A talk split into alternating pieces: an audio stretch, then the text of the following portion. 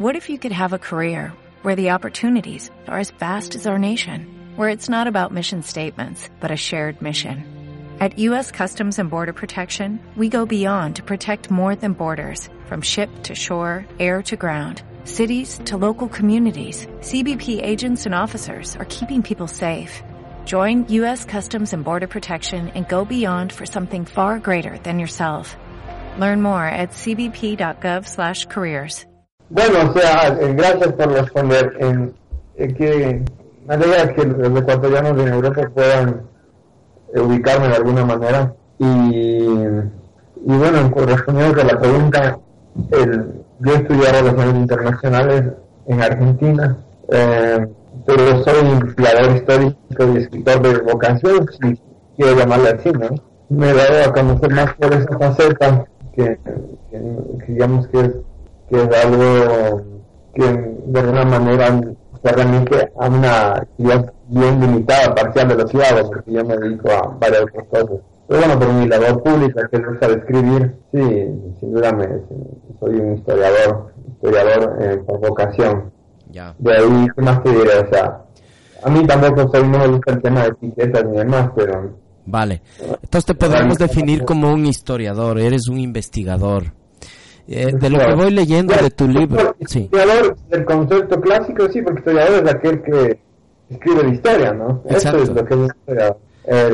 Yo no estudio historia, yo estudio Relaciones Internacionales, pero la mayoría de gente que escribe historia no ha estudiado historia, y hoy tenemos sobre todo en nuestro país un complejo con el tema de los títulos que a mí no me van ni me vienen. Exacto, por eso me refería, tenemos ahora titulitis, ¿no? Pero yo más bien lo que he hecho por mi vida, como me diseñé una presentación de mi libro, y también lo digo en el prólogo, en la introducción del Código de Namae Maci, por ejemplo, que yo escribí ese libro para mí, porque... Son cuestiones que a mí siempre me han llamado la atención y que he querido investigar por mi propia cuenta para que no quede ningún cabo suelto en torno a lo que supuestamente pasó, ¿no? Entonces he tenido el principal empuje para hacerlo en mi curiosidad, en mis ganas de saber en verdad cómo fueron las cosas y realmente quién soy yo, cuál es mi realidad actual en este espacio y en este tiempo. Bueno, básicamente eso, o sea, después, no sé, para los que me están escuchando, he estado en muchos países investigado profesionalmente para contratos de historia, en fin, he realizado otras tareas para el gobierno del Ecuador, pero mis trabajos, digamos, privados, más bien son los que más revuelo han causado, ¿no? Estos dos libros, el Ecuador de la Mañana y el Quito de España, que aparte yo los he publicado con mis propios recursos, sin depender de ninguna institución, ni ningún interés, ni nada por el estilo, con la ayuda de grandes amigos, por supuesto, que constan en los agradecimientos de mi libro, pero dándome el gusto de no tener que responder ni claudicar en mis posiciones o en mis investigaciones en relación a un sueldo o a una posición académica o a algún acomodo político de algún tipo, en fin. Yo escribo para complacer a nadie. Ya. ¿Cómo te definirías desde el punto de vista ideológico? ¿Tú podrías definirte como una persona que tiene comparte alguna doctrina filosófico-política? ¿Cómo te definirías desde el punto de vista ideológico? No, o sea, ideológico, no me gustan las ideologías. Yo considero que no tengo una ideología. Por tanto, yo soy núñezista. Trato de ser mi mejor aliado. Ajá. Pero si hay algo que se pueda acercar a lo que, digamos, en este momento me podría identificar de alguna manera, me representaría, era un anarquismo ontológico, ya, un anarquismo de derecha, o hasta un anarcomonarquismo, si prefieres. Si te consideras una persona católica, por ejemplo. No practicas, digamos que no profesas la religión católica. No, para nada. Ya, una cosa, cuéntame, ¿qué te motivó a estudiar estos temas que resultan ser un poco... Sí. ¿Por qué pregunta de la religión? Porque creo que también la religión, creo que nos define también en la manera de en cómo entendemos el mundo, ¿no? A veces... Más bien yo soy muy crítico de la cuestión. Inclusive en mi libro en el Quito de España yo tengo muchas críticas muy fuertes al trabajo de la Iglesia en América y tuve que finalmente editar porque había mucha gente que pensaba que era demasiado polémico eso. Sí. Sobre todo porque tiene una posición en defensa de la actividad de España, más de Castilla que España, obviamente, en América. Sí. Lamentablemente siempre se tiende a confundir la labor de la Iglesia Católica con la labor de la Corona de Castilla, ¿no? Okay. No es así. Ok, digamos que tú más bien apoyarías, digamos, la parte más de la gestión de los reyes, ¿no? La parte, digamos, administrativa, que más bien la parte, o sea, te refieres más al mundo terrenal que al mundo espiritual, ¿no? Que llevaban los papas y los curas, ¿no? Te referir, digamos que eres, simpatizas un poco más con la gestión de los monarcas. Al mundo real, ¿no? Un mundo de los hechos. Ajá, ok. Bueno, una cosa, Francisco, cuando alguien en Ecuador, que es un país que a veces camina muy lento, se pone a hablar este tipo de temas y escribe libros como estos que has escrito tú...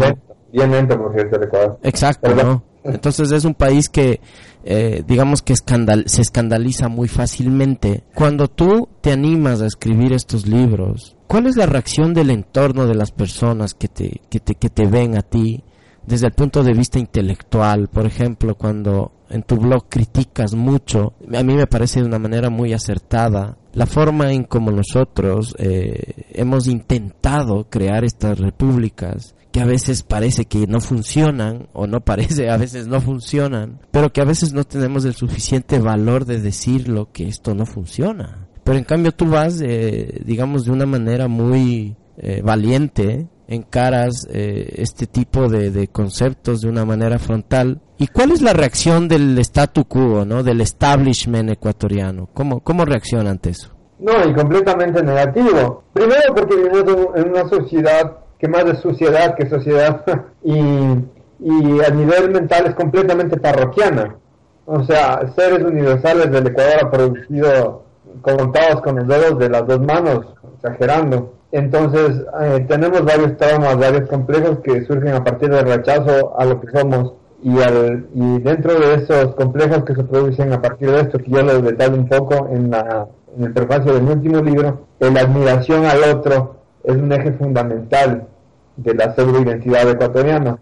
Entonces, al serlo de esa manera, toda opción de crítica se anula, porque simplemente se reproduce los patrones y los modelos halógenos extranjeros, porque por el hecho de serlo se asume de forma automática que son los adecuados, o los correctos si prefieren, o los indicados, sería más propiamente dicho.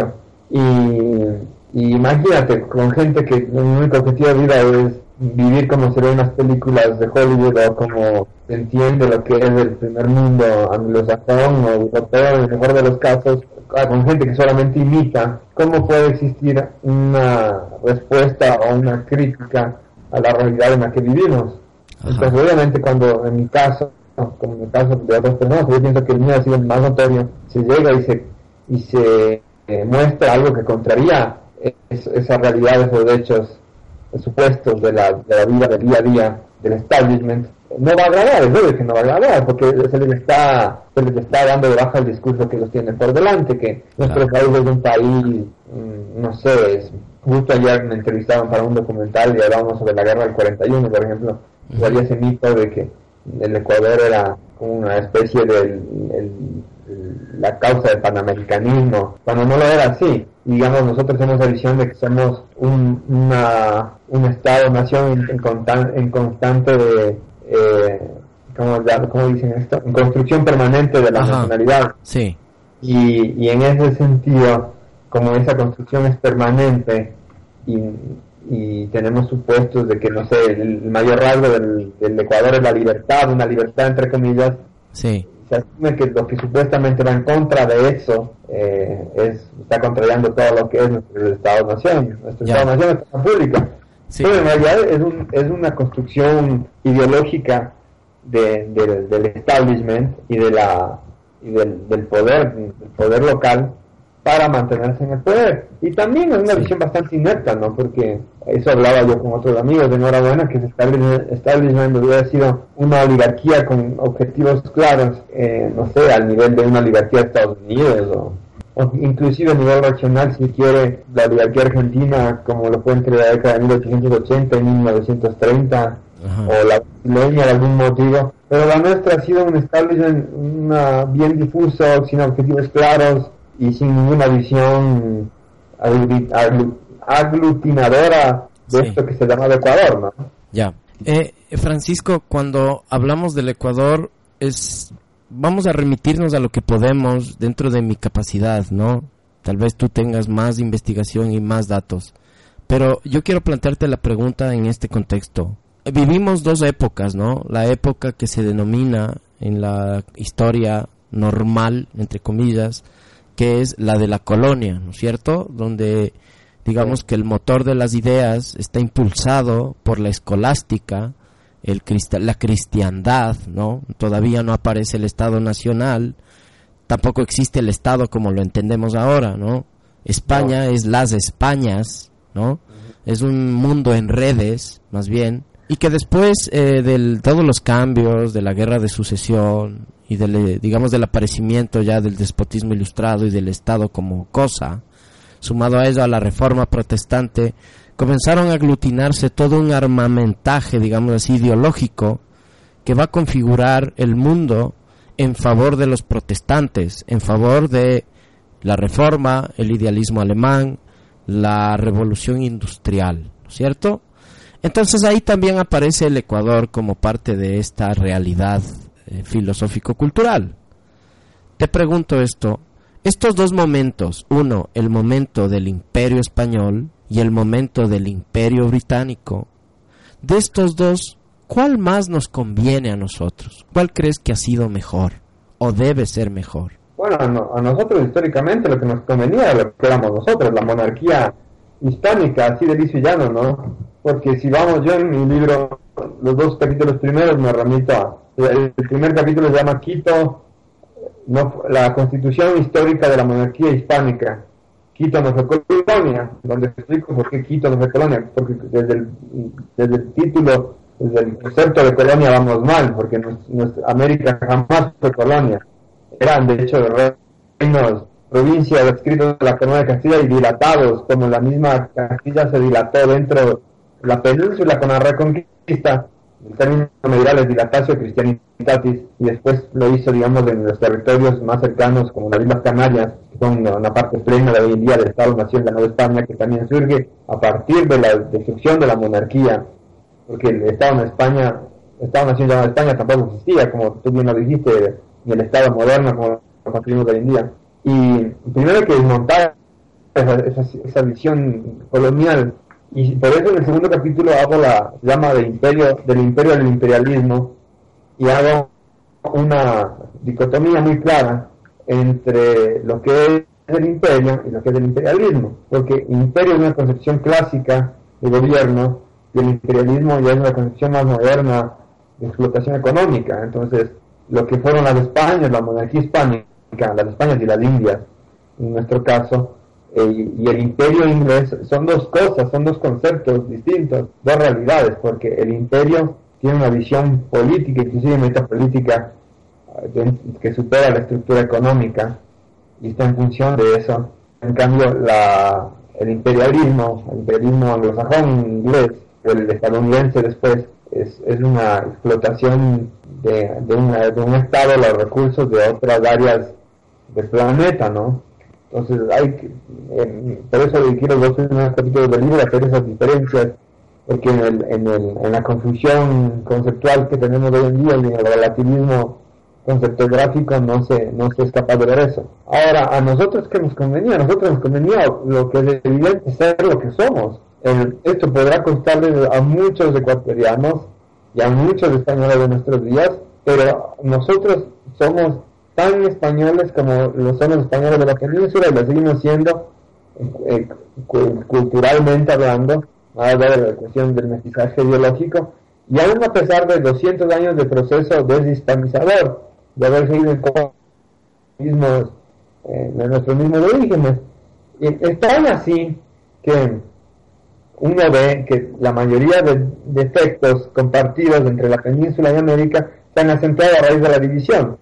Y estoy seguro que tú que vives en España te puedes dar cuenta que muchos de nuestros defectos vienen precisamente de del bagaje hispano que después se derramó acá en América. Sí. Y lo mismo también algunas virtudes, por supuesto que sí. Entonces, si tú me dices cuál nos convenía a nosotros nos convenía por todos lados. Ya. O sea, lo que éramos, parte integrante de la monarquía hispánica. Primero porque hasta si vamos a las causas más reales y al modo de vida de lo que era la provincia, el reino de Quito en esa época, lo que después una parte de eso se llamó el Estado de Ecuador, la República de Ecuador, que son dos cosas distintas, que eso hay que tener muy claro, que no es lo mismo, no es sucesor el Ecuador de la provincia del reino de Quito, como no lo es del Perú, sucesor del virreinato del Perú. Hay un rompimiento fundacional cuando se crean los nuevos estados.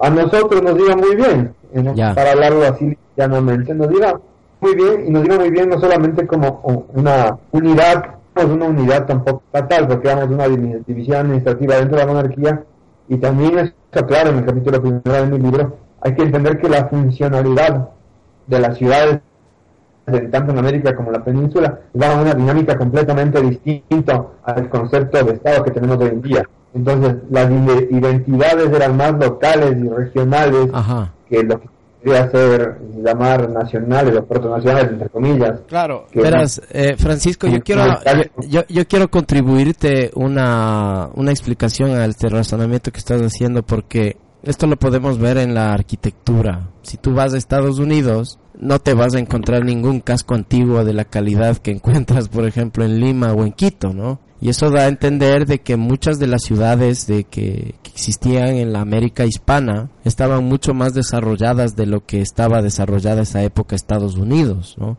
Estados Unidos, en todo caso, es un país que se desarrolla a partir de la modernidad, ¿no? A partir de la reforma protestante y la revolución industrial, sobre todo. Pero, por ejemplo, la primera universidad de América no está en Estados Unidos, sino está en Perú, ¿no? Bueno, aquí has tocado un punto muy interesante, porque yo vivo aquí muchos años ya, Francisco, y me he dedicado bastante tiempo a entender España y a investigar también, porque tengo mucho tiempo y sabes que aquí la vida en Europa tiene menos del buen vivir. Entonces aquí como que te da más tiempo a leer y estar más tranquilo, ¿no? Yo quiero preguntarte una cosa, ya refiriéndonos a un tema más moderno. ¿Cómo ves tú el concepto del nacionalismo?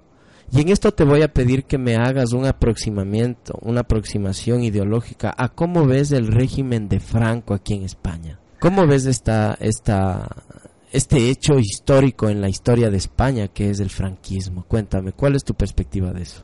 Bueno, el nacionalismo es un fenómeno perfectamente moderno, ¿no? Que surge a partir justamente que surgen la idea de nación y de Estado-nación, porque previamente no existía, como estaba diciendo, las identidades más bien eran más locales. Cuando uno lee inclusive los documentos de la época del antiguo régimen, previo a la independencia, a la destrucción de la monarquía,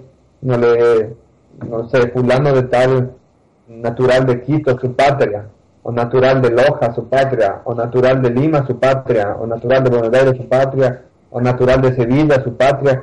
La patria no era, en sentido amplio, el concepto de patria que tenemos hoy en día, que es todo un territorio, sino era la identidad local. Así es. Y después, si se va conformando una idea de nación, en el caso hispano, la idea de nación no es la nación española en el sentido de hoy en día de la península ibérica, y no es la nación, la misma Constitución de Cádiz reconoció una realidad previa de 3 siglos de conformación bioceánica de la nacionalidad española, y más bien la nacionalidad española era la que produjo a lo largo de esos 3 siglos de historia conjunta entre América y Europa, y que se tenía esa identidad común superior, además de las identidades locales que iba desde la península hasta América, Asia y algunas partes de África. Entonces el nacionalismo que en el tiempo moderno surge a partir de la edad del Estado-Nación, y el Estado-Nación en muchos casos, yo pienso que en la mayoría de casos, incluyendo los europeos, son un invento. Así es. Porque el nacionalismo responde a ideales supuestos y no a realidades de las diferenciaciones locales o étnicas, por ejemplo. Inclusive queremos hablar, a propósito de mi libro anterior, el nacionalsocialismo, siempre hablaba de una idea de la Europa, de las etnias, decía, de las patrias, y hacía una división territorial europea, no a base de los Estados-Nación, sino a base de las distintas etnias que existían dentro de cada Estado-Nación, ¿no? Y eso podrá sorprender a muchos, pero es muy avanzado para el momento. Más vale que estén de acuerdo con la posición política de la Alemania nacionalsocialista, pero sin duda que es avanzado, porque es algo que ahora recién se está considerando, cuando en casos como el Ecuador se habla de la plurinacionalidad, o en América, o en Europa también hay un movimiento claro de reivindicación de identidades regionales, en fin. Entonces, para mí el nacionalismo en lo particular pudo haber tenido una posición interesante y hasta sana el momento en que se definió y se levantó en una lucha en contra de los poderes que gobernaban el mundo en detrimento de las naciones, ¿no? Ya. Y ahora,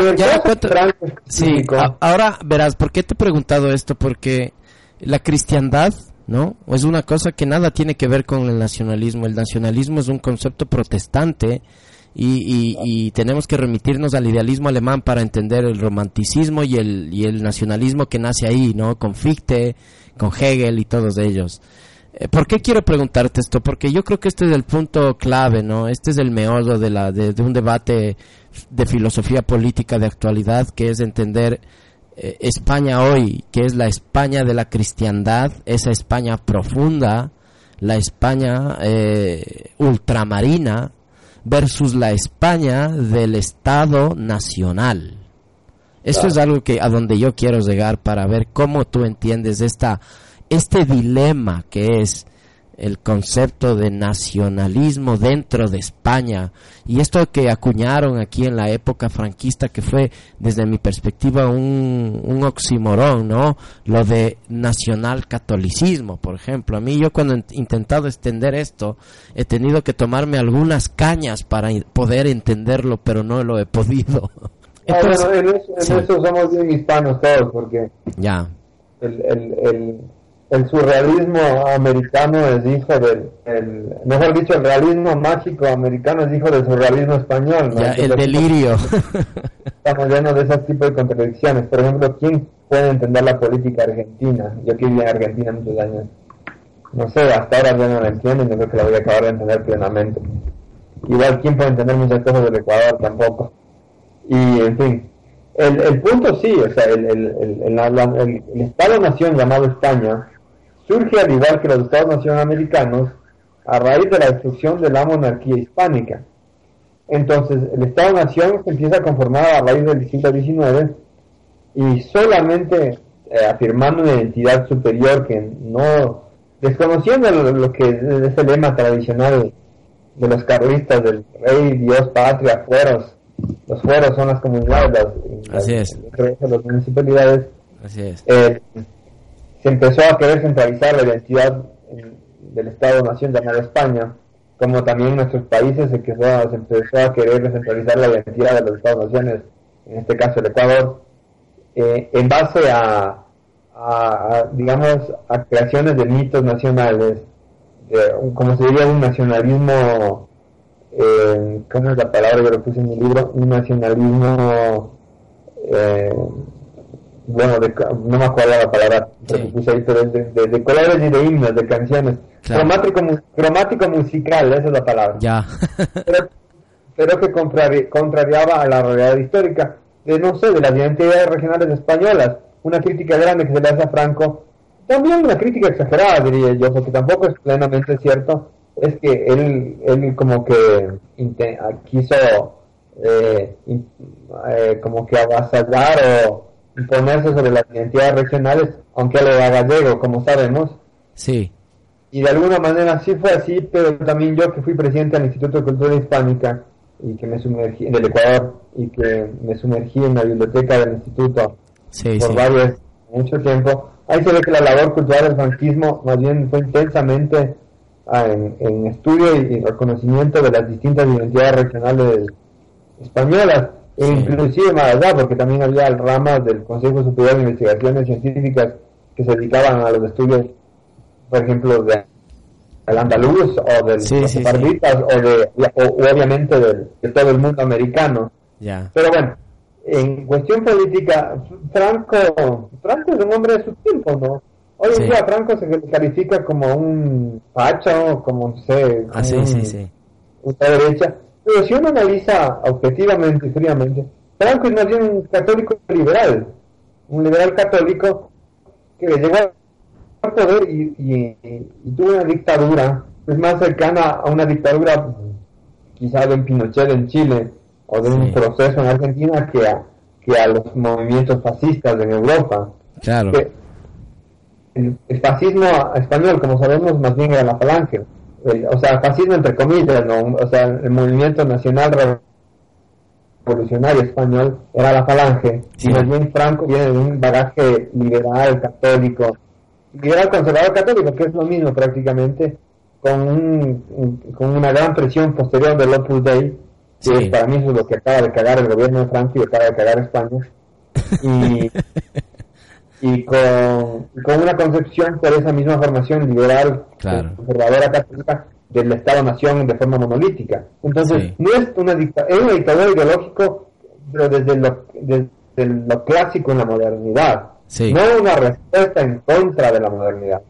No es un modernismo, como alguien le calificó al nacionalsocialismo, sino es apuntalar eso a punto de la fuerza, apuntalar el Estado-Nación a punto de la fuerza. Exacto. Y en este caso las contradicciones como el nacionalcatolicismo eran válidas porque decía la identidad nacional española está en torno al catolicismo, entonces supuestamente utilizar esto para aglutinar lo nacional. Es como una especie de Atatürk ibérico.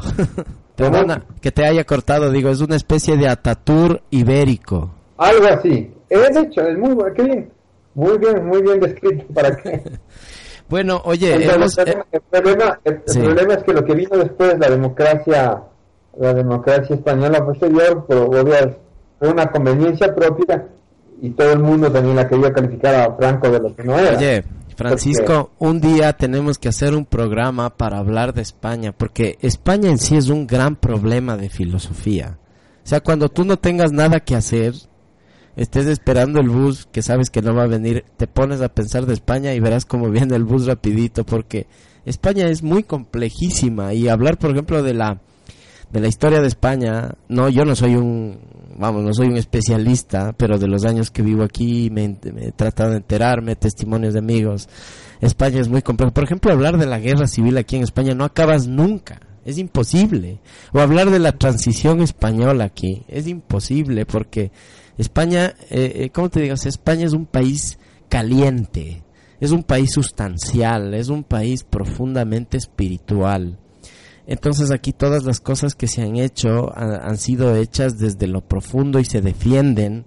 Cada rincón de las ideas se defiende con mucha fuerza. Pero bueno, vamos a volver a nuestro país de Manuelito, que es donde tú estás ahora. Y a mí me interesa mucho escucharte lo siguiente. Tú eres una persona que tiene conocimientos de relaciones internacionales, estás al día del devenir nacional, y estamos en un contexto global realmente que son los estragos de un nuevo mundo que están haciendo, ¿no? Estamos en una de estas épocas únicas en la historia de la humanidad.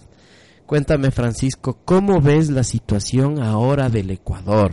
El Ecuador de hoy, de la revolución ciudadana, del buen vivir, y cómo le ves al Ecuador dentro del esquema que vemos a nivel global. Cuéntame, aquí creo que tienes muchísimo que decir. Bueno, en realidad quizás no tengo mucho que decir, quizás tenga nada que decir, porque yo vivo en clave en otra época y me interesa muy poco el momento actual en realidad. Pero bueno, a ver, lo que está sucediendo en el Ecuador es el resultado lógico del proceso político nacional ecuatoriano, ¿no? No es para nada sorprendente, o sea, a mí nunca me sorprendió que hubiera llegado Correa o un proceso similar al poder, porque era lo que iba a tener que pasar de un momento a otro. Y de hecho, históricamente hablamos, también es muy consecuente con todo el proceso interno de nuestra historia. Entonces, de alguna manera, el resultado lógico de todo lo que ha pasado en estas últimas décadas y en toda nuestra historia. Entonces, ¿qué veo? A mí en realidad me interesa, como te dije, si yo tengo alguna definición ideológica, quizás sea el anarquismo ontológico o hasta de derecha, si prefieres, entre comillas, esa derecha, una derecha con D mayúscula. Entonces, la realidad nacional del Ecuador o de España o de muchos otros lugares, sabes que en realidad me interesa muy poco, porque lo que más me está preocupando, me interesa, y escribí un artículo sobre eso, está en mi blog hace un par de años, es lo que está viniendo ahora, que para mí es el colapso del Estado-Nación y lo que se va a venir después, el surgimiento de órganos políticos paralelos más grandes o más pequeños, u órganos políticos o metapolíticos transversales que están abogados de los estados, que eso ya está sucediendo, como lo es el crimen organizado, ¿no? El narcotráfico, por ejemplo, o los movimientos religiosos como el ISIS, o como anteriormente era Hezbollah, o Hamas, que eran organizaciones de estructuras no estatales, pero que empezaron a tener poder de un Estado. Yeah. Y que de hecho históricamente es muy interesante, porque es como un ciclo similar al fin del Imperio Romano y el inicio de la Edad Media. Ajá. Porque hay una estructura política mayor que colapsa y que después surge el feudalismo por la necesidad de protección en las entidades más pequeñas. Entonces a mí me interesa eso más que esta realidad actual, porque, de serte sinceros, me aburre bastante la política ecuatoriana y la sociedad ecuatoriana. Entonces se podría hacer muchos análisis al respecto, pero en realidad para mí el análisis más acertado es el histórico, y entender que era un proceso que iba a decantar casi necesariamente lo que estamos viviendo hoy en día. Y si no hubiera sido Correa, hubiera sido alguien más. Sí, sí. En el caso, Correa fue la figura que supo aprovechar este momento histórico y hacerse con eso, ¿no? Pero a la final está demostrando con los hechos de hoy en día, casi 10 años después de haber iniciado su gobierno, que nuestra realidad sí impacta, porque seguimos manteniendo eso. O sea, no quiero desconocer, no estoy diciendo que Correa no haya hecho nada, por supuesto que lo ha hecho, a nivel de obras, de estructuras, de infraestructura, en fin. Pero el problema es que obviamente a la gente eso le llama la atención y le gusta, pero en realidad eso no significa una posición política de ningún modo, ni siquiera una posición económica cuando se dirige el Estado, sí, ni mucho menos una revolución, un cambio, sino que es el proceso mismo de cualquier Estado que quiera seguirse manteniendo en el tiempo. Porque lo verdaderamente interesante hubiera sido que surgiera un nuevo paradigma de las relaciones de poder en el país, o inclusive de ver más allá de lo que ahora es un Estado en acción, ¿no? Lo que para mí verdaderamente revolucionario en el sentido de cambio podría pasar es eso, o sea, un gobierno que pudiera empezar a dar paso a reconocer las realidades de la vida y no vivir de los supuestos ideales de la corrupción política que nosotros nos pensamos de sobra. ¿Por qué digo esto? Porque a la final, después de casi 10 años, la realidad del país en las estructuras internas es prácticamente inalterada. Tenemos una oligarquía, como lo hemos tenido siempre, una oligarquía más inepta, sí, y objetivos claros como siempre, que sigue con el poder. Ahora está con el poder económico, que la larga en el poder político en este país, porque es por el efecto de la república y de la democracia. Y finalmente hay nuevos oligarcas, en todo caso, hay nueva gente que se hace parte de ese club, pero no es que el club dejó de existir. Después también hay una estructura de la clase media y las clases bajas, de las clases medias y clases bajas, que siguen repitiendo el modelo de alienación vigente anteriormente, y que de hecho el gobierno actual lo promueve con esta idea de que estudiar un posgrado en el extranjero o tener estudios de tercer y cuarto nivel hace una especie de cambio ontológico en las personas, cuando no es así. Yo lo que he visto es que más bien en Quito, por ejemplo, yo que soy un gran orgulloso de ser quiteño por 9 generaciones por mi padre y de más de 12 por mi madre, de mis ratos de burla, inclusive poder chagrear a todo el mundo, cosa que nadie puede, y ver que Quito ha involucionado como ciudad, no porque, de hecho, Quito está más grande, tiene más infraestructuras, estamos construyendo el metro, en fin, hay mucha más actividad económica, lo que te la gana, pero a nivel social, Quito ha evolucionado parroquianamente de una forma increíble. Y yo pienso que la sociedad ecuatoriana también, de alguna manera, ha evolucionado mentalmente, porque hemos empezado a disfrutar de una especie de comodidades económicas relativas que antes no se las tenían, y que la han hecho perderse creyéndose que ya llegamos a un estado de desarrollo del bienestar burgués. No es así, pero sin ahondar en lo profundo de las ideas. ¿Por qué? Porque la verdad, lo que a esta gente, la nueva clase media, le interesa es solamente medrar o encargarse de satisfacer sus funciones más básicas.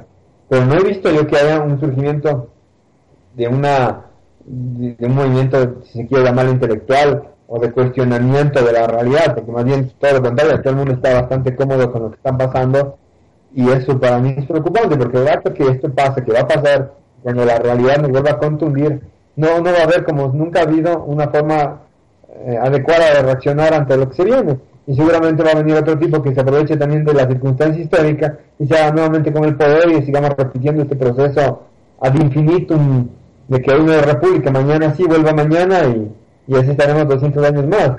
Entonces, es una cuestión bastante compleja, ¿no? Porque si uno quiere hacer un análisis superficial, va a decir, sí, esto va así, esto pasaba. Tú has nombrado un elemento que me parece importante para pasar al siguiente tema. Has nombrado a tus antepasados. Cuéntame esos antepasados que tienes. ¿De dónde proviene Francisco Núñez del Arco Proaño? Bueno, yo provengo, como la mayoría de ecuatorianos, de esa unión de los pueblos ibéricos con los pueblos americanos. Soy muy orgulloso de mis antepasados hispánicas, orgullosísimo, como también soy muy orgulloso de todos mis antepasados americanos, de los indios. Hay que decirlo, indios, sin ningún miedo a la corrección política, porque la palabra es de los indios. Soy muy orgulloso de los miles de indios que tengo como antepasados y que fueron capaces de reconocer su futuro en esa unión inevitable finalmente con los pueblos ibéricos. Yo, por mi familia materna y paterna, cuestiones de la vida y de investigar y de conocer. Exacto, eres un investigador, cuéntame, conoces mucho tu pasado. Yo pude llegar a conocer pues mis orígenes plenos de la península, porque como la mayoría de gente de mi ciudad no somos de origen migrante. La gente de Quito, o sea, hay obviamente mucha gente que llegó hace poco acá, pero son más recientes de otras migraciones, pero digamos el elemento criollo español acá dejó de llegar en el siglo XVIII. Entonces todo quiteño tenemos antepasados en Europa del siglo XVIII para atrás. Y pues mi familia, los Núñez del Arco, venimos de Extremadura, por ejemplo. Es una población muy pequeña cerca de Badajoz, que se llama Cabeza del Buey, y que justamente es una de las investigaciones que yo hago en mi libro, relato cómo había el poder criollo de esta familia en lo que era Quito, previo a la independencia, que se ha querido desconocer eso. Por ejemplo, los criollos no tenían acceso al poder político, y no es así de ninguna manera. Y bueno, mi familia viene de Extremadura, como vienen muchas otras familias de América, de esa región, porque... ¿Cómo definirías, Francisco, definirías nuestro mestizaje? Si alguien te preguntara algún día, imagínate que viene un lapón, que no conoce para nada el Ecuador, y te encuentra a ti paseando por la Plaza Grande y te pregunta, ¿cómo sucedió ese mestizaje cultural aquí? Ya. Bueno, déjame hablar del otro tema. Y por el lado de mi madre, vengo de familia cántabra, porque el apellido es Proaño de los Ríos, de la tierra de Proaño, se queda en Cantabria, pero que después bajan en la Reconquista, se asientan en Málaga y de Málaga vienen acá. Y curiosamente, por padre y por madre, vengo de funcionarios realistas, ¿no? De gente que defendió el imperio y la monarquía. Y bueno, eso me llamó la atención, no fue de ninguna manera la motivación de escribir un libro, pero cuando ya me entré a investigar mi propia genealogía y descubrí eso, me llamó la atención. Y que no es un caso raro, déjame decirte, es un caso que en Quito, al menos como capital del reino, pasa mucho, sino que muchísima gente simplemente no conoce su propia historia. Ahora, nuestro mestizaje hay que entenderlo más desde una cuestión cultural, como lo has dicho, pero que biológica, pero entendiendo de que finalmente, al menos, o sea, hay que diferenciar.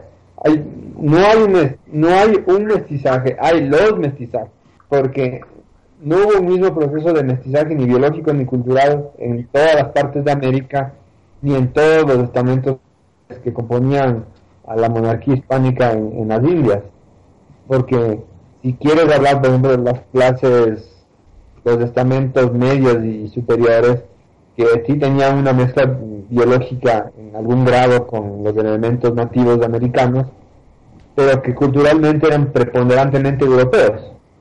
Gonzalo Saldumbido, que es un gran intelectual catalán del siglo XX, como tú lo debes saber, decía: nosotros somos europeos más que ninguna otra cosa, y se refiere obviamente a la formación europea premoderna, no estamos hablando de la europea moderna.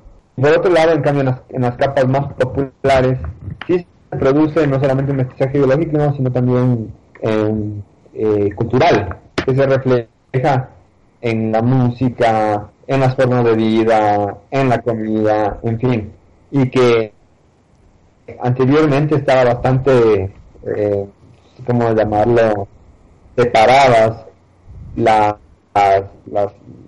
estas subculturas internas, si se quiere, y que más bien ha sido últimamente que la cultura popular ha tomado una fuerza en el Ecuador, que digamos el elemento más mestizo en lo cultural se ha empezado a posicionar, porque si estudias un poco nuestro país, la sociedad del Ecuador y la historia hasta mediados del siglo XIX, hasta la década de 1950, del siglo XX, perdón, 1950-1960, es una cultura predominantemente europea, con una visión hacia la europea, o sea que no se tenía un cuestionamiento siquiera de estar fuera de ese orden, no se veía uno fuera de esa realidad.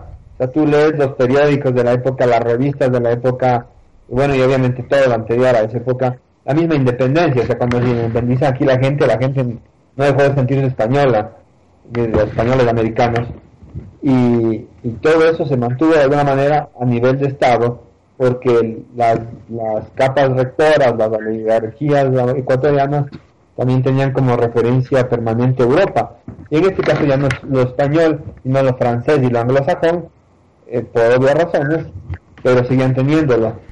Y es la raíz del proceso urbanizador de las ciudades grandes nuestras, a partir de la década de los 60, el ingreso de la gente de los pueblos a las ciudades, en que esta cultura popular empieza a impregnar la generalidad, esa cultura más mestiza, la generalidad del país.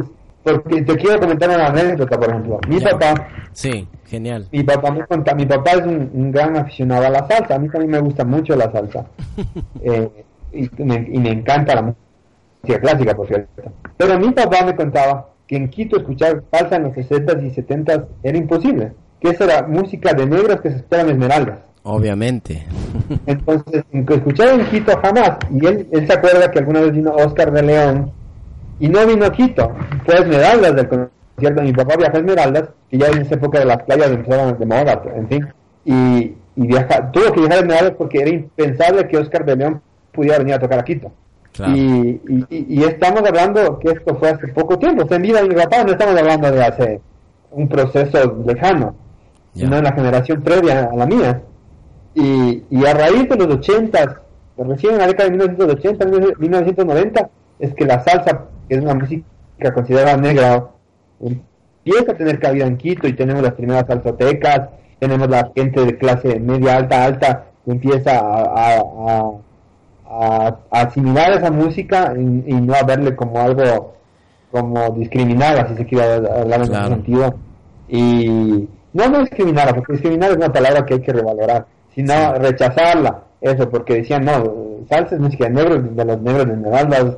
Tú ya sabes toda la carga que tiene eso. Uh-huh. Pero hoy en día, para alguien de nuestra generación, yo soy del año 85, no sé tú de qué año seas. Yo ya estoy más mayor, yo soy del 78. Bueno, pero igual, digamos, somos por ahí. Pero para nosotros, para mí, hubiera sido impensable que no hubiera cómo escuchar salsa en Quito. Claro. Oye, tú te has referido a tu padre, yo me voy a referir a mi abuelo. Tal vez yo no he investigado tanto, ¿no? Tal vez porque mis orígenes son mucho más elementales, ¿no? Por ejemplo, mi abuelo fue un guasipunguero de la hacienda del Valle de los Chillos, ¿no? Entonces, los testimonios que he tenido de lo que es el guasipungo, han sido de primera mano de mi abuelo, imagínate. O sea, a mí no me han contado ni tampoco me he ido a leer a Jorge Icaza para que me cuenten qué fue el guasipungo, ¿no? O sea, mi abuelo Jorge Icaza. Sí. O sea, porque Jorge Icaza Era todo un indigenista en las letras. Exacto, o sea, pero ya eso te digo, o sea, no he ido a esa fuente, ¿no? Ha sido mi abuelo, así en el TED to TED, que me ha podido contar, y mi padre, que incluso él, cuando era niño, trabajó en la hacienda, ¿no? Entonces, esta cuestión, ¿no?, que también tiene que ver con el mestizaje, el giro que ha dado nuestra cultura hacia la cultura, como tú bien has dicho, franco-anglosajona, si se quiere, que es lo que hoy prima, ¿no? La visión del Estado Nacional, el utilitarismo de la Ilustración escocesa, que vemos ahí bien afincado en esta clase consumista que tenemos ahora, ¿no? Pero yendo ya a esto, a lo que fue el pasado, ¿no crees que también hubo una parte de fracaso en tanto como modelo civilizador que tuvo la cultura y la visión de la corona española con la hacienda, por ejemplo, ¿no? Y que cuando llegaron las ideas de la Ilustración y mucho más, por ejemplo, el concepto del liberalismo norteamericano y el neoliberalismo inclusive, ¿no crees que ahí ellos tomaron ventaja porque su propuesta política y su propuesta civilizadora intentaron ser, y tal vez podrían ser, una evolución mucho más libre del concepto de lo humano? ¿Cómo ves esto tú, por ejemplo? No, o sea, en realidad no, más bien lo que a nosotros nos jodió fue la República, porque, por ejemplo, lo que tú hablas de tu abuelo, y quería contar esta anécdota de Jorge Icaza. Jorge Icaza era un indigenista en las letras, pero en los hechos era una persona de clase alta, tan racista como todo el mundo en su época. Él tenía una casa acá en la zona de la Mariscal, por donde vivía Galo Plaza, cerca de la Jorge Washington, el 10 de agosto, donde era el Club Pichincha, más o menos, que el Club Pichincha era el club de la élite quiteña de esa época, y ya no existe el club, por cierto. Y Jorge Icaza, todo el mundo se cagaba de la risa porque se subió así pungo, pero cuando veía a algún indio fuera de la casa le decía indio tal y cual, y le mandaba al diablo, y le mandaba atacando, y le mandaba pateando. Esto es como esto es como ahora los cubanos, ¿no?, que cantan el Che Guevara, hablan de la patria grande, pero cuando tienen que echarles, les echan sin ningún derecho. Ah, no, por supuesto. Bueno, entonces, sí. El tema nuestro es que, más bien, lo que no se ha concebido es que muchos de los problemas, por ejemplo, de los indios, de la indiada, de la indigenada ecuatoriana, surgen a raíz de la independencia de la República. Puede parecer increíble, y porque yo sé que tenemos tan metido el cassette en la cabeza que no sabemos cómo reaccionar ante estas cosas, pero más bien la monarquía hispánica, de acuerdo al tiempo en que existió, estamos hablando de entre 500 y 300 años atrás, y más bien respetó las diferencias, que es un problema que también nosotros vemos todo desde una visión igualitaria moderna, pero más bien no olvidemos que dentro de la monarquía hispánica existían dos repúblicas, la República de Españoles y la República de Indias, que al indio se le respetaban las instituciones, las formas de vida, las formas de organización política, siempre que no estuvieran contrarias a la religión católica, eso sí, pero que se mantuvieron dentro de la República de Indias, y donde el español y el mestizo no podía intervenir. Ahí. No podía intervenir ni siquiera en casos extremos de abuso. Pero también ¿no crees que la posición militante y autoritaria, en este caso de las ideas cristianas, también imponen una forma de autoritarismo monoteísta, no? Porque es como, yo te tolero, o sea, por ejemplo, fíjate, yo te tolero en tanto y cuanto tú te hagas cristiano. No, sin duda sí. Que hubo en eso, en la cuestión religiosa hubo imposición, porque como toda la cuestión política previa a la modernidad, religión y política van de la mano, ¿no? Y era una práctica tan común en lo que hizo Castilla como lo que hicieron los incas. No olvidemos que los incas también, cuando conquistaron todo el Tahuantinsuyo, no toleraban religión ajena a la propia. Así es. Y tampoco toleraban un montón de prácticas que estuvieran ajenas a las propias, y obligaron a los pueblos o a cambiar, o fueron exterminados, o fueron deportados a la fuerza, ¿no? Como el caso paradigmático en el Ecuador de los indios otavaleños, que los otavalos no son de la región actual de Imbabura, sino que fueron traídos desde Bolivia, porque era una práctica de la misma dominio social de los incas. La misma. Entonces, eso es un anacronismo. Sí. Hay que entender cómo eran las sociedades premodernas hace 500 años. Exacto. No podemos partir de presupuestos actuales para exigir, para tener exigencias con gente de esa época. Es absurdo, es ridículo, de hecho es irracional, es ilógico. Sí, entonces lo que hay que hacer es comprender y asumir esa realidad. Y por supuesto que hubo muchos excesos y mucha problemática, como lo hay en todos los procesos humanos, pero no de forma característica, porque repitamos en las cuestiones previas que sucedían aquí mismo en América, dentro de la población, no solamente americana, y también como sucedía en muchas otras partes, no sé, o sea, eso es un tema que se repite donde está el hombre. Y por esa misma razón, en todo caso, la labor que hizo la Corona de Castilla es más relevante, porque si nos ponemos a comparar con lo que hizo Inglaterra, lo que sea, directamente ni siquiera respetaban la vida de los otros, ¿no? Entonces, acá es verdad que, como dijo Abel Pose, que es un diplomático y escritor argentino, no se cometió genocidio en América, pero se cometió, él decía, algo más grave, se cometió teocidio. Y él decía, no dejaron las poblaciones, pero arrasaron con los dioses. Y hay que entender que eso también es una problemática interna de la misma conquista, que muchas veces ni siquiera estaba de acuerdo a la dirección de la monarquía, porque la monarquía muchas veces ni siquiera quería, y hay instrucciones claras desde época, querer meterse con la cuestión cultos. Y pero ahí sí viene el trabajo de la iglesia, por eso yo tengo que tener una posición muy crítica con la iglesia, porque las transigentes, por ejemplo, ponen muchas veces muchas órdenes religiosas, no todas, porque hay órdenes religiosas que en cambio se esforzaron en respetar inclusive hasta las costumbres de muchas poblaciones, pero otras muchas no. Y en esa época que obviamente no había una diferenciación alguna entre Estado y Iglesia, era muy difícil, y había una tensión permanente, unas vidas venidas, unas sopesar los pesos entre los poderes, que como tú sabes, luego inclusive la querella entre Bartolomé de las Casas. Así es, en Valladolid.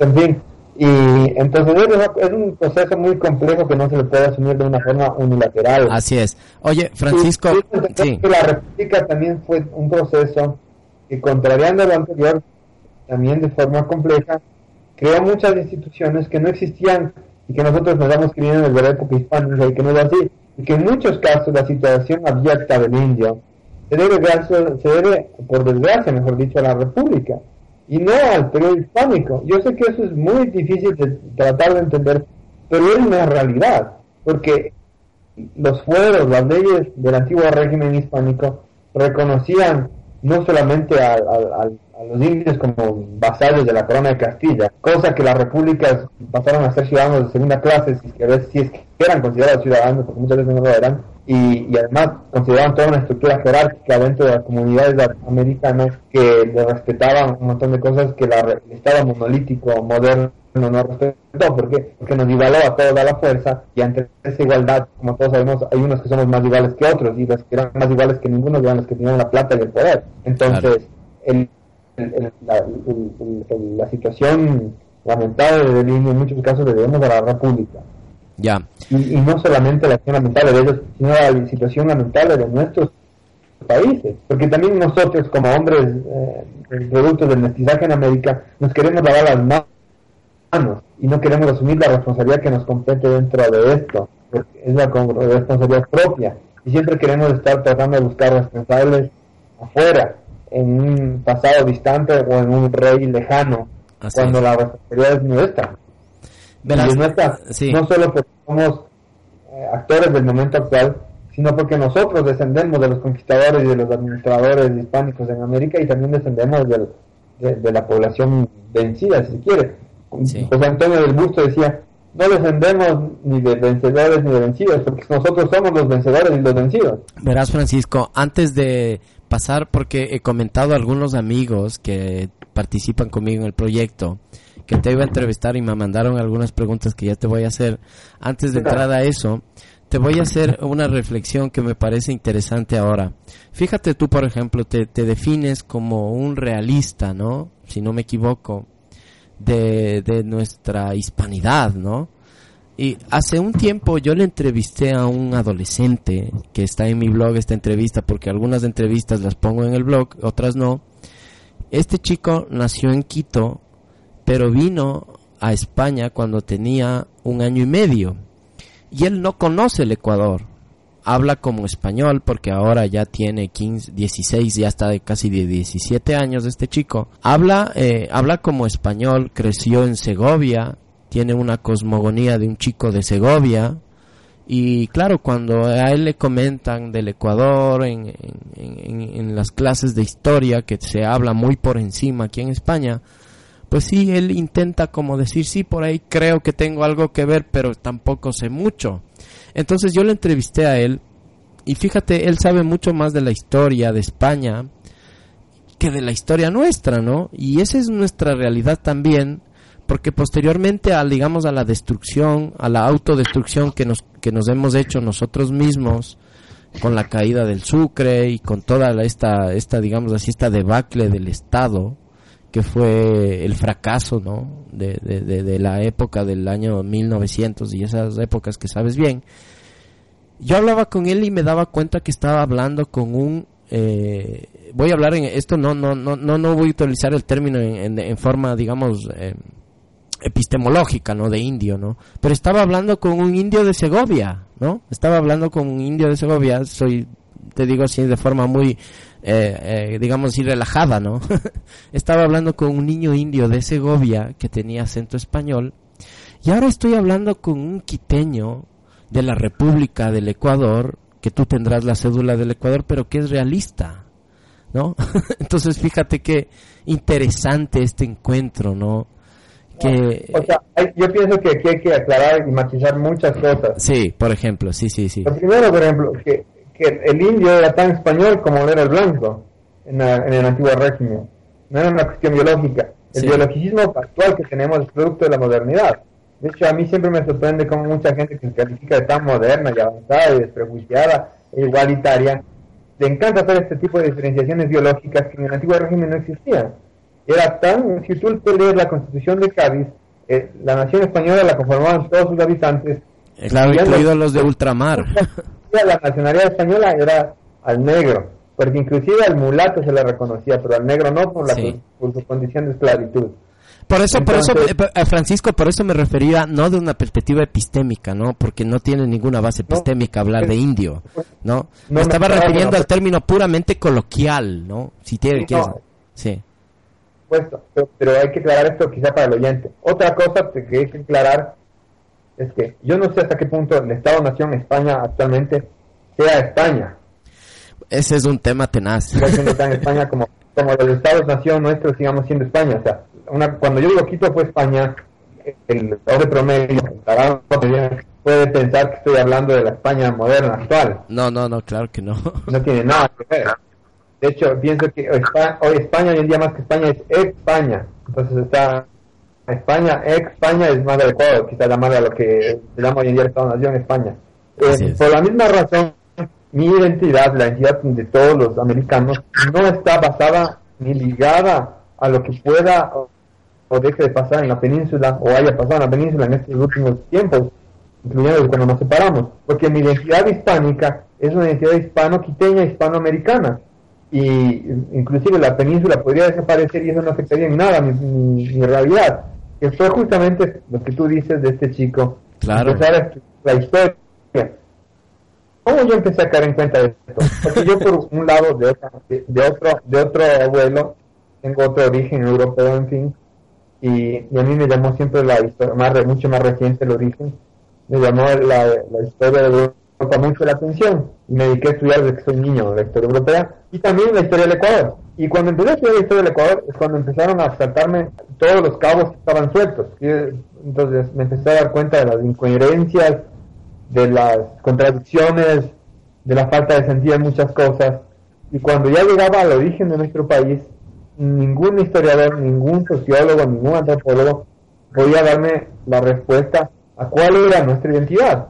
Claro. ¿Por qué? Porque todos repiten ese discurso gastado de que nuestra identidad está en permanente construcción. Así es. Entonces yo decía, ¿qué pasa entonces? Entonces, si hay construcción no tenemos identidad. Claro, podemos ser cualquier cosa. ¿Y qué me pasó a raíz de eso? Me pasó de que después yo, por situaciones personales, pude vivir en varios países de América del Sur, por trabajo de mi padre, por mis estudios, en fin. y finalmente me enfrenté en Argentina unos años y se me cayó, por ejemplo, cuando conocí el Perú, porque me parece que soy de las últimas generaciones que teníamos de este trauma con el Perú, con la guerra, con todas esas cosas. Ah, ya. Y de desconocer tal al peruano, que uno tenía la idea de que el peruano y el ecuatoriano había un abismo. Éramos dos cosas, éramos algo de seis. Sí. Cuando yo empiezo a recorrer... ¿Por dónde vas? Cuando empiezo a recorrer Perú, Bolivia, Argentina, Chile, Paraguay, el mismo Brasil, Colombia... Aunque bueno, con Colombia siempre he sido más cercana a la relación, como sabemos. Me empecé a sorprender de que decía... Carajo, o sea, nos parecemos demasiado. Y inclusive con Argentina, que desde fuera de Argentina, en América del Sur, tenemos esta visión de que es un país bastante europeizado, que lo es biológica y culturalmente, pero que cuando yo vivía en Argentina me di cuenta que el sustrato fundamental de la identidad cultural argentina sigue siendo el hispánico. Sí. Porque fue como en Estados Unidos, que el sustrato cultural identitario, el anglosajón, asimiló a todas las otras poblaciones europeas. Así es. En cambio, el sustrato cultural hispánico fue el que asimiló a todas las otras nacionalidades europeas. Sobre todo a los italianos sobre todo. Y considerando sobre todo que, por ejemplo, que el sur de Italia, la Nápoles y Sicilia también eran hispánicos, fueron parte de la monarquía hispánica. Obviamente, claro. Con más razón. Y en ese sentido yo empecé a cuestionar muchas cosas, porque decía, ¿de dónde viene esta identidad común? Entonces decía, hay que investigar, porque, o sea, nos viene por los indios, nos viene por los españoles, ¿por dónde nos viene? Investigando, y uno se encuentra hasta palabras, hasta la lógica le invita a una de esas cosas. Ya. Y dice, uno dice, perdón, la mala palabra, pero decía, carajo, o sea, es verdad, nosotros somos hispanos antes que nada. Así es. Y somos hispanoamericanos porque nuestra relación gráfica es hispanoamérica. Y guste o no disguste, lo que nos une y lo que somos al final es eso. Y por eso cuando tú viajas a países anglosajones, a Estados Unidos o a Canadá en América, ellos a la final, tú podrás ser blanco, negro, mestizo, indio, de todos los colores que te la ganas, pero culturalmente nosotros somos hispanics, o inclusive Spanish, antes nos decían Spanish, y tienen la razón, porque nuestro plato cultural real es de esto. Ya, Francisco. Entonces, esto solo déjame concluir. Sí. Esto te estoy hablando en términos históricos. Sí. Está quedando el momento actual, porque el momento actual vivimos un proceso globalizador tan agresivo que las identidades a nivel global están siendo difusas, como tú sabes, ¿no? Sí. Pero sin embargo sigue habiendo un sustrato que nos mantiene. Y yo, por ejemplo, he estado poco tiempo en España, no he vivido en España jamás de pasado, pero conocí a muchos españoles actuales en América, sobre todo.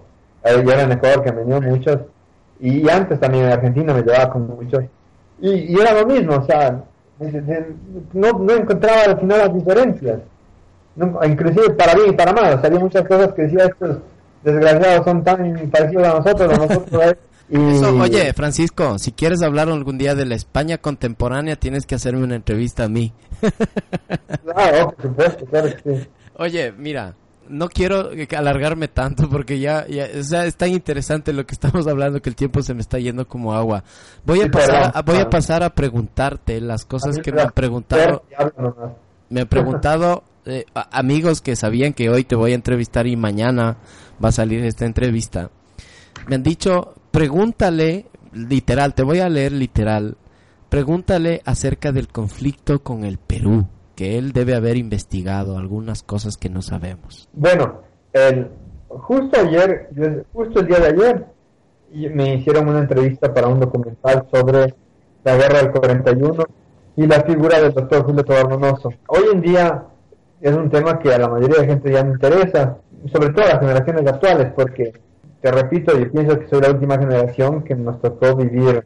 Yo la guerra del 95, tenía 10 años todavía y ya estaba consciente, entonces recuerdo todo el ambiente patriotero y la gestión tensa y las reclutas militares, en fin, todas esas cosas, pero que la gente un poco más joven ya no entiende, ya no le importa tampoco. Entonces, en el tema de la guerra con el Perú, ¿qué te puedo decir? Un tema así... interesante es la posición geopolítica que mantenía en el gobierno del Ecuador y del Perú en ese momento, que en el Ecuador y la llaman así de alguna manera, porque hay un mito y que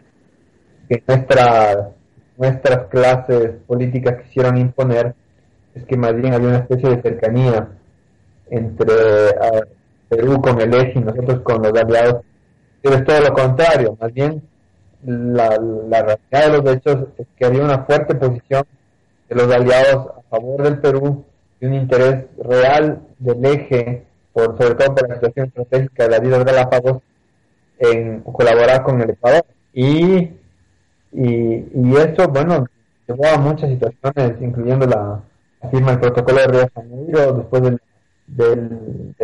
del hundimiento del ataque a Pearl Harbor por los japoneses, que de ahí finalmente se demostró que la política de los aliados no era favorecer los intereses ecuatorianos, sino favorecer los intereses de Estados Unidos, y a través de ellos, y en relación directa al crecimiento de nuestros intereses. Entonces, esto se ha estudiado poco, me parece, porque Jaime Galarza escribió un libro sobre el precio del petróleo, se llama así el libro, donde analiza la cuestión económica entre los gobiernos en esa época, y que hay una injerencia muy grande de las petroleras en ese conflicto, ¿no? Que parece que inclusive las concesiones entre la Royal Dutch, que era la empresa holandesa, la Standard Oil, que era la estadounidense, fue la que estaba detrás, digamos, del Perú, coinciden con las líneas de aplicación del protocolo, ¿no? Ah, ahí, ok. Claro. Y sí, no deja de ser llamativo ese hecho, que las concesiones petroleras coinciden con la línea del protocolo del año 42. Ah, sí. Y bueno, en mi libro yo lo menciono, ¿no? Los alemanes estuvieron dispuestos, nos querían utilizar a nosotros como canal diplomático en el resto de países de América para tratar de mantener su posición en nuestro continente, pero finalmente obviamente Estados Unidos se acabó imponiendo con la fuerza que tenía y que sigue teniendo, y nosotros en el caso ecuatoriano, nuestras posiciones con la invasión del Perú en ese momento dada con Julio Tobar Donoso, presionado por el canciller de Estados Unidos, por el secretario de Estado, que era Sumner Welles, nos obligaron a firmar algo que iba en contra de todos nuestros intereses. Uh-huh. Y nos ofrecieron el oro del moro. Claro.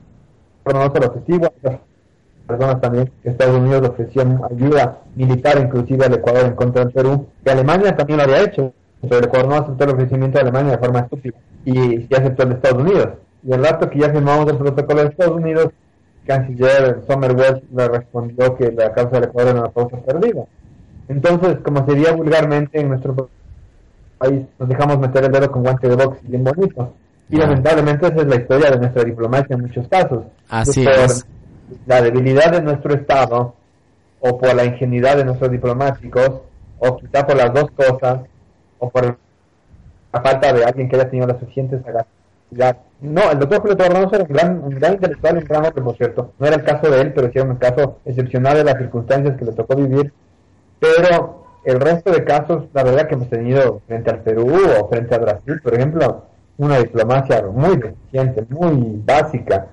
Yeah. Y no me sorprende lo más mínimo lo que nos pasó en ese año, porque era la consecuencia también de todo nuestro proceso histórico. Y eso, que nosotros por haber pecado en mitos, pseudo mitos identitarios, como este de la libertad, eso define de alguna manera hasta nuestro tiempo actual las relaciones que mantenemos con Estados Unidos, preferir siempre estar cercano a Estados Unidos por un supuesto beneficio, o sea, por la proximidad ideológica, buscar este acercamiento a Estados Unidos para buscar supuestos beneficios, lo que en la práctica nunca se llevan a cabo, porque al final los únicos intereses que prevalecen son los de Estados Unidos y no los nuestros. Yeah. Y que cuando ha habido otras potencias extranjeras que nos han querido brindar apoyo, como en el caso de la guerra del 41, en el caso específico de Alemania, se ha rechazado porque no se ha visto, porque por mantener una posición ideológica republicana, pero no una posición real. Porque el triunfo de la diplomacia y de las relaciones internacionales de cualquier Estado, y es lo que Estados Unidos son maestros en eso y que nosotros no, cuando te apegas a los hechos, no a los supuestos, no a las ideologías. Claro. Entonces, Estados Unidos sí es un republicano, democrático, lo que te la gana, pero si tiene que defender sus intereses apoyando una dictadura, para eso lo hace. En cambio, a nosotros nos ha querido hacer primar los ideológicos aún en contra de nuestros propios intereses. Y a la final, bueno, creo que no hace falta decir cómo nos ha ido, ¿no? Ya. Francisco, otro amigo me pregunta, dice esto, pregúntale cómo fueron las relaciones de Roldós con la corona española. Bueno, de hecho, Roldós bastante... De hecho, durante el gobierno de Roldós, los reyes de España, Juan Carlos y Sofía, visitaron por primera vez el país. Y Roldós tenía... Roldós era nieto de catalanes. El abuelo de él, que no me acuerdo el nombre, era catalán, que llegó a Guayaquil. Es de las pocas familias de origen catalán que hay en el país, porque en Guayaquil hay algunas familias de origen catalán que vinieron a finales del 19 o inicios del 20, sobre todo por el puerto, por el comercio. Claro. Y una de esas familias era la Roldós. Entonces, ¿cómo se llama? Roldós era nieto de catalán, y no sé si su familia haría los trámites, pero él podría reclamar la nacionalidad española en su momento, o inclusive sus hijos, en fin. Entonces había una cercanía mucho más histórica en su propia historia familiar que en otros casos. Después él tenía una posición dentro de la CFP muy interesada siempre en los asuntos de España. No nos olvidemos que de la España peninsular, del Estado-Nación España actual. No nos olvidemos que el fundador de la CFP era Guevara Moreno, que se me va el nombre ahora. Y Guevara Moreno él estuvo en la Guerra Civil Española. Ah. Estuvo en el bando republicano. Uh-huh. Y tenía su posición republicana, digamos. También admiraba de alguna manera a los fascismos europeos. Cuando viene acá, funda la CFP, la Concentración de Fuerzas Populares, y es como un intento de replicar el discurso, ciertas partes del discurso de los fascismos de Latinoamérica. Y fue un fascismo más populista, si se quiere, un fascismo de izquierda. Y Roldós también, por eso se alinean a eso, ¿no? Porque también Roldós tiene una fuerte vinculación por el otro lado con la comunidad libanesa en el Ecuador. Así es. Era Bucaram, sus hijos también. Entonces, de hecho, el roldosismo, como sabemos hoy en día, son los libaneses, la gente de origen libanés, los que manejan el roldosismo. Sí. Y bueno, él tenía un interés sincero por la situación global. Era un hombre bastante abierto a los sucesos del mundo, a diferencia de lo que pasaba con otros presidentes, sobre todo en épocas anteriores. Estaban más encerrados en la situación local, nacional y americana, ¿no? Porque las relaciones internacionales en última instancia siempre eran en relación a lo que pasaba con Estados Unidos. Y obviamente en Europa, pero siempre en menor medida. Y en España, en ese momento, casi nada, porque España, como tú sabes, después de la guerra civil y todo, mantuvimos relaciones diplomáticas y culturales interesantes, pero a nivel económico casi nulas, porque España estaba atravesando una situación nada positiva en esa época. Y es Roldós quien trata de llevar este acercamiento a un nuevo nivel diplomático. Y digamos, las relaciones actuales que hay entre Ecuador y España inician en ese gobierno y a tal punto que la primera visita que realizan los reyes de España al Ecuador es durante el gobierno de Roldós, ¿no? Sí. Ahora, Francisco, otra pregunta. En esta yo creo que también tienes mucho que decir. Me dicen, pregúntale acerca de la relación de Eloy Alfaro. Y también en esa época, antes que me olvide, también el presidente del gobierno, dos presidentes del gobierno español visitaron Ecuador en esa época. Y me parece que desde esa época hasta la actualidad no ha habido esta relación a nivel diplomático de tan alto nivel. Porque bueno, siempre ha tenido el actual rey, el príncipe, entonces príncipe de Asturias, para los cambios de mando y demás, pero son cuestiones más formales, ¿no? Que la visita de un jefe de gobierno, que ya son con otro tipo de interés. Vale, ahora verás, esta pregunta creo que te va a dar bastante para desarrollar. No sé si tienes tiempo todavía, pero creo que esta es la fundamental. Me dicen, pregúntale acerca de Eloy Alfaro, paréntesis, el liberalismo versus el conservadurismo, paréntesis, Iglesia Católica. Pero la pregunta es muy amplia. O sea, habría que saber es tenaz la pregunta. Y es muy amplia. O sea, primero hay que hacer obviamente, matizar, aclarar, puntualizar muchas cosas. ¿Por qué no? Desde la visión actual también siempre tendemos a tener posiciones del liberalismo o el conservadurismo, y había más, como en todos los procesos históricos, los liberalismos y los conservadurismos, ¿no? Ahora, Eloy Alfaro para mí lamentablemente es un personaje de muy poca grata recordación para nuestro país, porque su sistema político de gobierno vino en directo detrimento de la mayoría de la población del país y instaló de forma abierta la dependencia hacia el capitalismo financiero de Estados Unidos, que ya bueno, anteriormente ya a partir de la independencia teníamos esa dependencia con Inglaterra, pero ahora se profundizó con lo que se llamaba liberalismo, que yo también no sé qué tan liberalismo fue nuestro liberalismo, porque si hubiera sido liberalismo capaz que nos hubiera ido mejor.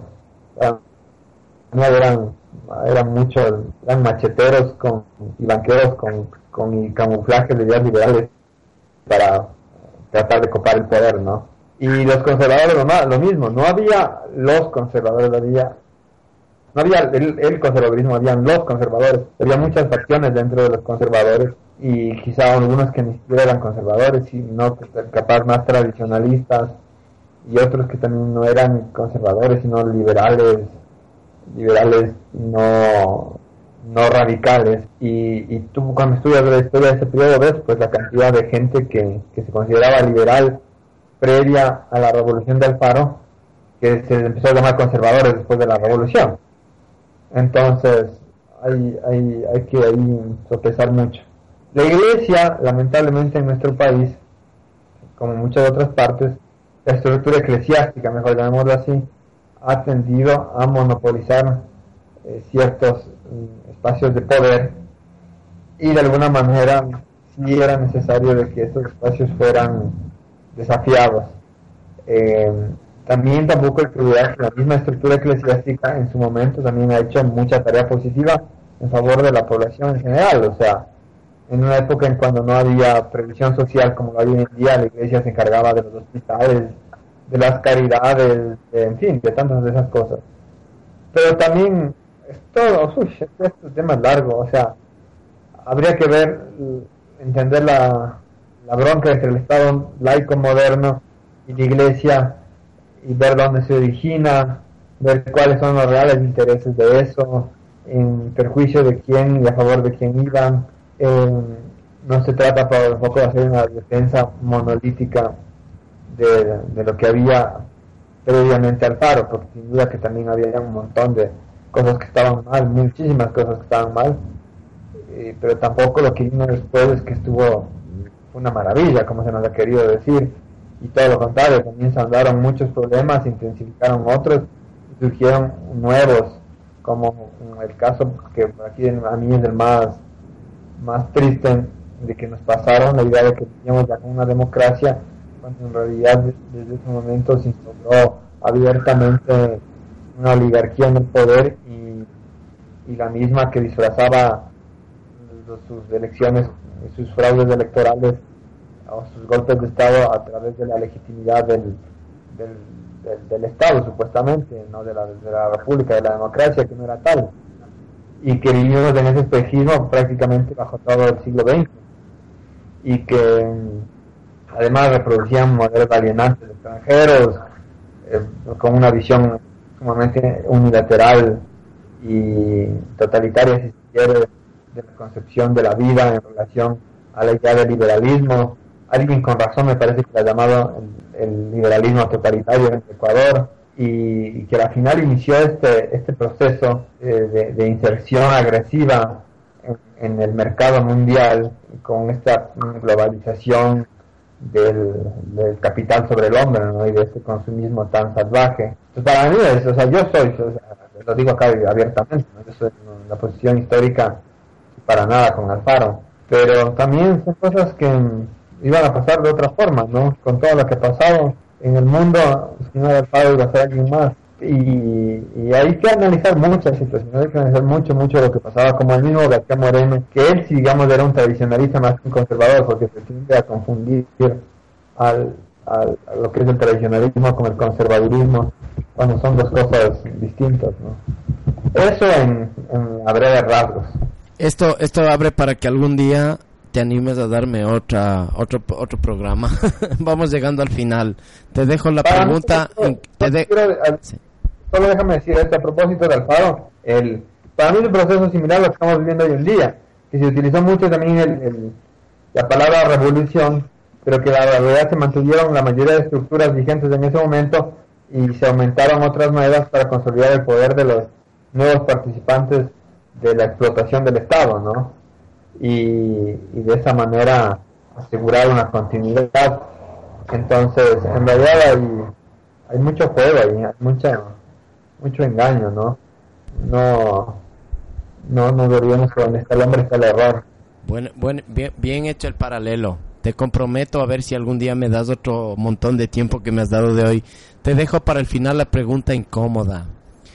Un amigo me dice, pregúntale si recibe fondos o dinero de cooperación internacional para realizar el trabajo que está haciendo. Qué buena pregunta.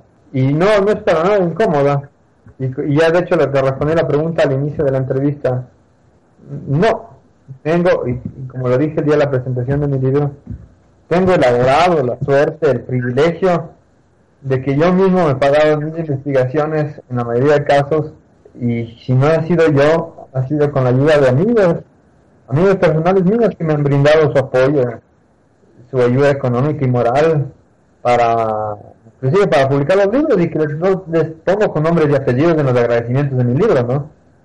Y si hubiera recibido ayuda internacional de cualquier tipo, de cooperación más, también lo hubiera asignado en los libros y en mis publicaciones, pero tengo que decirte que no. Y menos crees que la cooperación internacional española quisiera financiar las cosas que yo hago. Dudo mucho que le interesaría financiar a un autor tan polémico como yo, y mucho menos la cooperación internacional de otros países. Bueno, pues Francisco, vamos llegando al final. Si saben de alguien que quiera financiarme, me dicen, porque la verdad me vendría muy bien. Yo creo que nuestra audiencia no tiene mucha plata porque ya nos hubieran financiado a nosotros.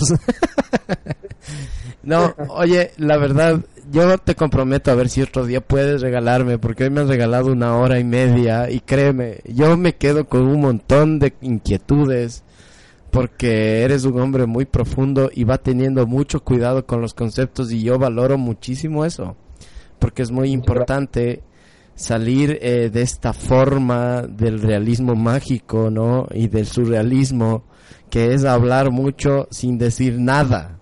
Entonces yo creo que los latinoamericanos en esto debemos cambiar esta hermenéutica barroca y ser un poco más formales, ¿no? Entonces creo que eres una persona que cuando analiza algo lo hace con mucho detenimiento, y me gustaría, no sé, invitarte otro día para hablar de otras cosas más específicas, pero créeme, desde ahora al final de la entrevista estoy más que satisfecho, porque primero he logrado contactarte, he logrado que me des la entrevista, y esto para mí ya es mucho.